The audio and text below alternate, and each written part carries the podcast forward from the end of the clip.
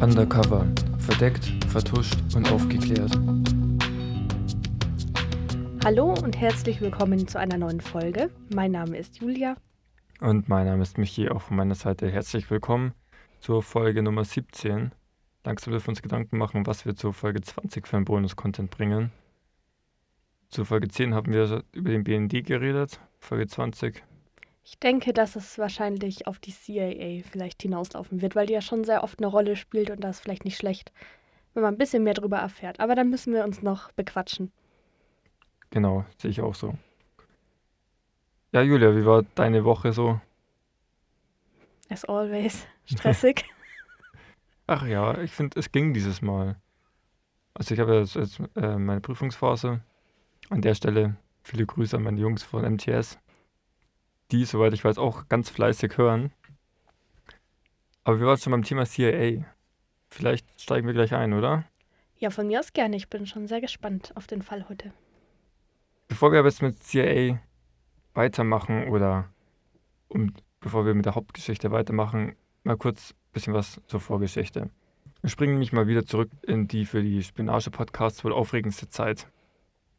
Kurz nach dem Zweiten Weltkrieg in den 50er und 60er Jahren war der Kalte Krieg bereits im vollen Gange. Der Koreakrieg entwickelte sich zu einem der ersten Stellvertreterkriege und einem Kräftemessen zwischen West und Ost, welches annähernd und entschieden endete.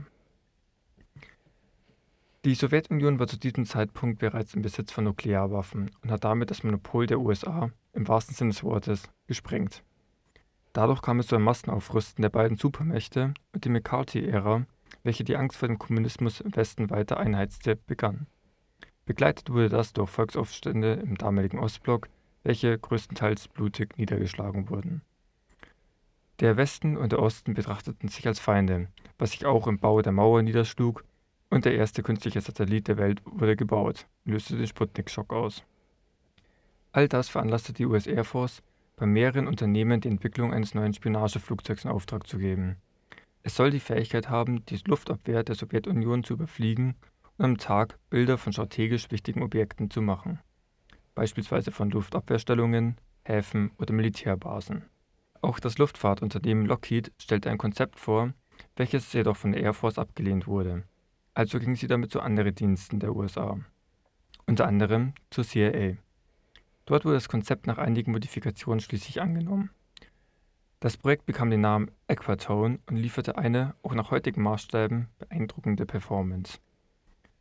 Das Flugzeug konnte nicht nur zwölf Stunden lang fliegen, sondern erreichte dabei auch noch eine Höhe von über 24.000 Metern. Das ist circa doppelt so hoch, wie ein normaler Airliner fliegt und hoch genug, um die Krümmung der Erdkugel mit freiem Auge zu sehen. Boah, das ist schon krass. Finde ich. Also, wenn man sich vorstellt, so im normalen Flugzeug sieht man ja nicht die Erdkrümmung. Nein. Also genau. Also nicht mit freiem Auge ohne Hilfsmittel. Ja, genau. Und wenn man sich dann vorstellt, okay, dann ist man doppelt so hoch wie in so einem normalen Passagierflugzeug und dass man dann einfach sieht, dass die Erde rund ist. Und noch so ein kleiner Vergleich. Man spricht davon, dass das Weltall je nach Definition circa bei 100 Kilometern Höhe beginnt. Wir haben damit genau ein Viertel erreicht. Und sind doppelt so hoch wie zum Beispiel ein Airbus A320, mit dem vermutlich die meisten unserer Zuhörer schon mal geflogen sind. Mhm. Diese Höhe reicht ebenfalls aus, dass das Flugzeug vor Luftabwehrraketen und Kampfjets sicher sein kann. Problematisch daran ist jedoch, dass es sehr, sehr schwer zu fliegen ist. Einer, der es konnte, war Francis Gary Powers. Er wurde am 17. August 1929 im Bundesstaat Kentucky geboren und war eines von sechs Kindern in der Familie. Er hatte noch fünf Schwestern. der Arme. War mit Sicherheit nicht immer ganz leicht. Vor allem war er der zweitälteste und zu der Zeit waren die Strukturen ja noch deutlich mh, hm, konservativer. Also er hatte viel zu aufpassen. Das schon, aber dafür haben die bestimmt immer ihre Freundinnen mit nach Hause gebracht. Und er hatte immer ganz viele cute Mädels um sich rum. Vor allem machte er noch 1950 in Tennessee seinen Bachelorabschluss. Obwohl sich sein Vater für ihn ein Physikstudium gewünscht hatte, ging er zur US Air Force und wurde Pilot. Hat ihm mit Sicherheit äh, Karma-Punkte eingebracht. Ja, das glaube ich auch. Er blieb aber nicht lange bei der US Air Force. Bereits 1956 wurde er von der CIA angeworben, um das neue Spionageflugzeug, welches mittlerweile den Namen U-2 bekam, zu fliegen. Daraufhin startete er das Training in Nevada. Um dieses streng geheime Militärprojekt auch weiterhin streng geheim zu halten, durfte er nicht einmal seiner Familie die Wahrheit erzählen. Also sagte er diesen, dass er bei der NASA arbeitet und dort Wetteraufklärung betreibt. Und das wird später noch wichtig werden. Mhm. Aber zurück zu unserer U2. Die U2 war ein perfektes Mittel, um Informationen zu beschaffen. Also bemühte sich der US-Präsident 1958 herum, von Pakistan die Erlaubnis zu bekommen, eine CIA-Stellung aufzubauen, um dann von dort aus Aufklärungsflüge über die Sowjetunion zu starten. Zu dem Zeitpunkt war Eisenhower an der Macht. Und er erreichte das auch. Und so konnte die CIA von Pakistan aus über die Sowjetunion fliegen und Fotos von Abschussrampen, Radarposten und Militärinfrastruktur machen. Was hatte die denn ungefähr für eine Reichweite, die U2? Zwölf Stunden Flugzeit. Okay. Und das reicht eigentlich, um die Sowjetunion locker zu mhm. durchqueren. Die U-2 galt zwar, wie bereits kurz erwähnt, als sicher vor Abwehrmaßnahmen, aber Eisenhower hatte Angst, dass ein Abschuss eines amerikanischen Piloten die eh schon schwierige Situation weiter eskalieren hätte können. Daher wurden am Anfang britische Piloten unter der Führung der CIA eingesetzt. Bereits nach den ersten Flügen zeigte sich, dass alles wie geplant lief und so wurden auch amerikanische Piloten genutzt. Und der Ablauf dieser Flüge war immer recht ähnlich. Ein Pilot startet in Pakistan, steigt auf die maximale Flughöhe und überquerte dann die Grenze zur Sowjetunion. Häufig tat er das über Kasachstan, aber auch manchmal über dem russischen Kernland. Dabei wurde er dann auch fast immer für den Radarstationen am Boden erfasst, aber sowohl die Bodenluftraketen wie auch die aufsteigenden Abfangjäger waren so gut wie machtlos und mussten die U-2 ziehen lassen. Dies überflog dann die geplanten strategischen Punkte und nach getaner Arbeit setzte der Pilot zur Landung in den verbündeten Staat an. Weißt du, wie hoch so Kampfjets normalerweise fliegen können oder zu der Zeit fliegen konnten? Ähm, es ist ja nicht nur die Höhe, die die Kampfjets fliegen können, es ist auch vor allem bei den Bodenluftraketen. Ähm, darf man sich nicht so vorstellen, dass die Rakete, also die, die, die Antriebsrakete in diesen ähm, Abwehrmaßnahmen die ganze Zeit brennt. Meistens zünden die nur recht, eine recht kurze Zeit und versuchen dann einfach über ihre hohe Geschwindigkeit Kursänderungen vorzunehmen. Und wenn du natürlich nicht genug Treibstoff praktisch dran hast, dann kommst du auch gar nicht so hoch. Ja, ja, aber du meintest jetzt ja zum Beispiel diese Abfangjäger. Ja, die, die, waren, die konnten auch diese Höhe nicht erreichen. Genau, das war meine Frage, wie hoch die denn damals ungefähr fliegen Das konnten. war einmalig eigentlich diese Höhe. Ah, okay. Mhm. Und am 1. Mai 1960 startete dann auch der Flug von Francis Powers. In der Vorbereitung lief jedoch bereits nicht alles so glatt, wie man sich wünschte. Der Flug sollte bereits viel früher stattfinden, da jedoch das Wetter mehrmals einen Strich durch die Rechnung machte, wurde das Flugzeug ebenso häufig zwischen den Hauptstützpunkten der Türkei und dem Startplatz in Pakistan hin und her geflogen. All das blieb auch den Sowjets nicht verborgen, die zusätzlich noch einen Spion einschleusen konnten, der den gesamten Flugplan bereits vorab nach Moskau übermittelte. Der Flug, Grand Slam genannt, sah vor, dass Powers in Pakistan starten soll, in den Luftraum eindringen, Fotos von Abschussplätzen für Interkontinentalraketen fotografieren und schließlich in Norwegen landen soll. Praktisch eine Süd-Nord-Durchquerung durch die Sowjetunion. Deren Militärs kochten bereits. Sie wollten nicht mehr zulassen, dass sie von den Amerikanern so vorgeführt werden. Man muss ja bedenken, dass die ja wussten, dass gerade ein Spionageflugzeug über sie hinwegfliegt. Sie konnten es aber nicht der Öffentlichkeit verraten, weil dann würden sie ihr Gesicht verlieren. Andererseits würden sie es natürlich auch nicht zulassen, dass sowas ja, stattfindet. Und die Frage ist ja auch, wahrscheinlich hätten sie es auch nicht beweisen können, dass das ein Spionageflugzeug von den USA ist. Richtig. Also bereiteten sie sich mit einer Vielzahl von Flugabwehrstationen vor und bläuten den Kampfpiloten ein, die U-2, falls nötig, auch durch Rahmen zu zerstören. Was natürlich schwierig ist, weil die gar nicht auf diese Höhe kommen. Mhm. Als Powers in der Nähe der Ural-Gebirgskette flog, wusste er das natürlich noch nicht. Zwar wurde er bereits von zahlreichen Radarstationen geortet, aber das musste ihn nicht beunruhigen. Als er jedoch über der Stadt Sverdlovsk zu einer sanften Linkskurve ansetzte, wurde er von einer Bodenluftrakete getroffen. Es war eine Rakete vom Typ SA-2, die jedoch mit zahlreichen Modifikationen verbessert wurde, und die Offiziere feuerten gleich eine ganze Barrage auf die U-2. Die U-2 wurde durch die Explosion stark beschädigt. Powers verlor die Kontrolle über die Maschine und das Flugzeug stürzte ab. Und warum haben die Raketen es jetzt geschafft, dahin zu kommen? Die haben unter anderem neue Leitflügel bekommen und so weiter. Also okay. Also dieses, dieses ähm, SA-2-System ist bereits 1957 in Dienst gestellt worden, also drei Jahre zuvor. Ah, und dann haben die immer weiter dran gefeilt, bis. Genau. Ah, okay. Das war praktisch der erste Einsatz dieser modifizierten Rakete. Und die war gleich erfolgreich. So ziemlich, ja. Mhm. Nachdem die U-2 nicht zur vereinbarten Zeit in Norwegen auftauchte, wurde sie als vermisst gemeldet und die Air Force ging davon aus, dass Powers den Absturz aus einer Höhe von 20 Kilometern nicht überlebt hatte oder sich mit dem bereitgestellten Gift selbst tötete. Was hatten die so Kapseln, wo die dann so draufgebissen haben? Oder wie? Da unterscheiden sich die Quellen ein bisschen. Also beim einen Teil der Quellen habe ich von einer Kapsel gelesen, bei anderen war es eine Injektion. Okay. Ändert aber nichts an der Tatsache. Das erwartet wird eigentlich, dass, wenn du sowas überlebst, dich umbringst. Rein offiziell war es so formuliert, dass es deine eigene Entscheidung ist. Mhm. Hatten wir, glaube ich, schon mal in irgendeiner Folge. Da Genau. auch. Um die Spionageaktion zu vertuschen, wurde eine der übrigen U-2 mit NASA-Symbolen bemalt, der Weltöffentlichkeit als Wetterforschungsflugzeug vorgestellt und gemeldet, dass Powers bei einem Absturz im Norden der Türkei ums Leben gekommen ist. Dies funktionierte auch in Amerika und das Militär war beruhigt. Am 7. Mai jedoch trat der Ministerpräsident der Sowjetunion, Nikita Khrushchev, vor die Öffentlichkeit und zeigte Trümmer der U-2. Noch verheerender für die U-2 war, dass er von der Täuschungsaktion der Amerikaner erfuhr und die USA reinlegte. Er sagte, ich muss Ihnen ein Geheimnis erzählen. Als ich meine erste Stellungnahme abgab, habe ich bewusst verschwiegen, dass der Pilot am Leben und wohlauf ist. Und nun sehen Sie, wie viele dumme Dinge die Amerikaner sagen. Powers ist nämlich nicht gestorben. Er konnte sich mit seinem Schleudersitz retten, landen und wurde dann von russischen Bauern gefasst und der Polizei übergeben. Also ich bin ja ganz froh, dass er überlebt hat. Erstmal. Kannst du. Ja, also, er ist ja auch nur ein einfacher Mann in diesem Spiel. Ja, ich weiß ja nicht, was noch kommt. Hätte ja sein können, dass er dann gefoltert wurde. Nicht ganz so brachial. Aber wir machen jetzt mal weiter. Dass Khrushchev auch noch Spionagefotos aus abgestürzten U-2 zeigen konnte, half den Amerikanern natürlich nicht weiter. Das war ein großer Schock für Eisenhower und den amerikanischen Kongress. Die einige Tage später stattfindende Friedenskonferenz, bei welcher sich USA und Sowjetunion näher kommen sollte, stand damit schon unter einem schlechten Zeichen.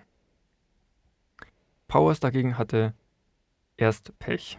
Er wurde zu Lagerhaft und Strafarbeit verurteilt, aber dann hatte er Glück, da er nach sieben Jahren gegen einen russischen Agenten ausgetauscht wurde. Ah. Ich glaube, das ist echt immer das Glück, wenn man da in Gefangenschaft gerät, dass man dann hoffen muss, dass die Gegenseite eigentlich auch einen gefangen nimmt, damit man ausgetauscht wird. Ja, jetzt wird es aber nochmal schlecht für ihn. Gestorben ist er nämlich 1977 beim Hubschrauberunglück. Er flog zusammen mit meinem Kameramann, als ihm aufgrund von Treibstoffmangel der Motor ausfiel. Er musste notlanden, aber er erkannte, dass sich auf dem offenen Feld, welches er sich ausgesucht hatte, eine Gruppe Teenager spielte. Mit einem letzten starken Manöver riss er die Maschine herum und stürzte ab. Der Hubschrauber hinterließ eine 5 Meter tiefe Grube, nur 50 Meter von den Kindern entfernt. Er und der Kameramann starben sofort. Wie alt war er da? Er war da 48 Jahre alt.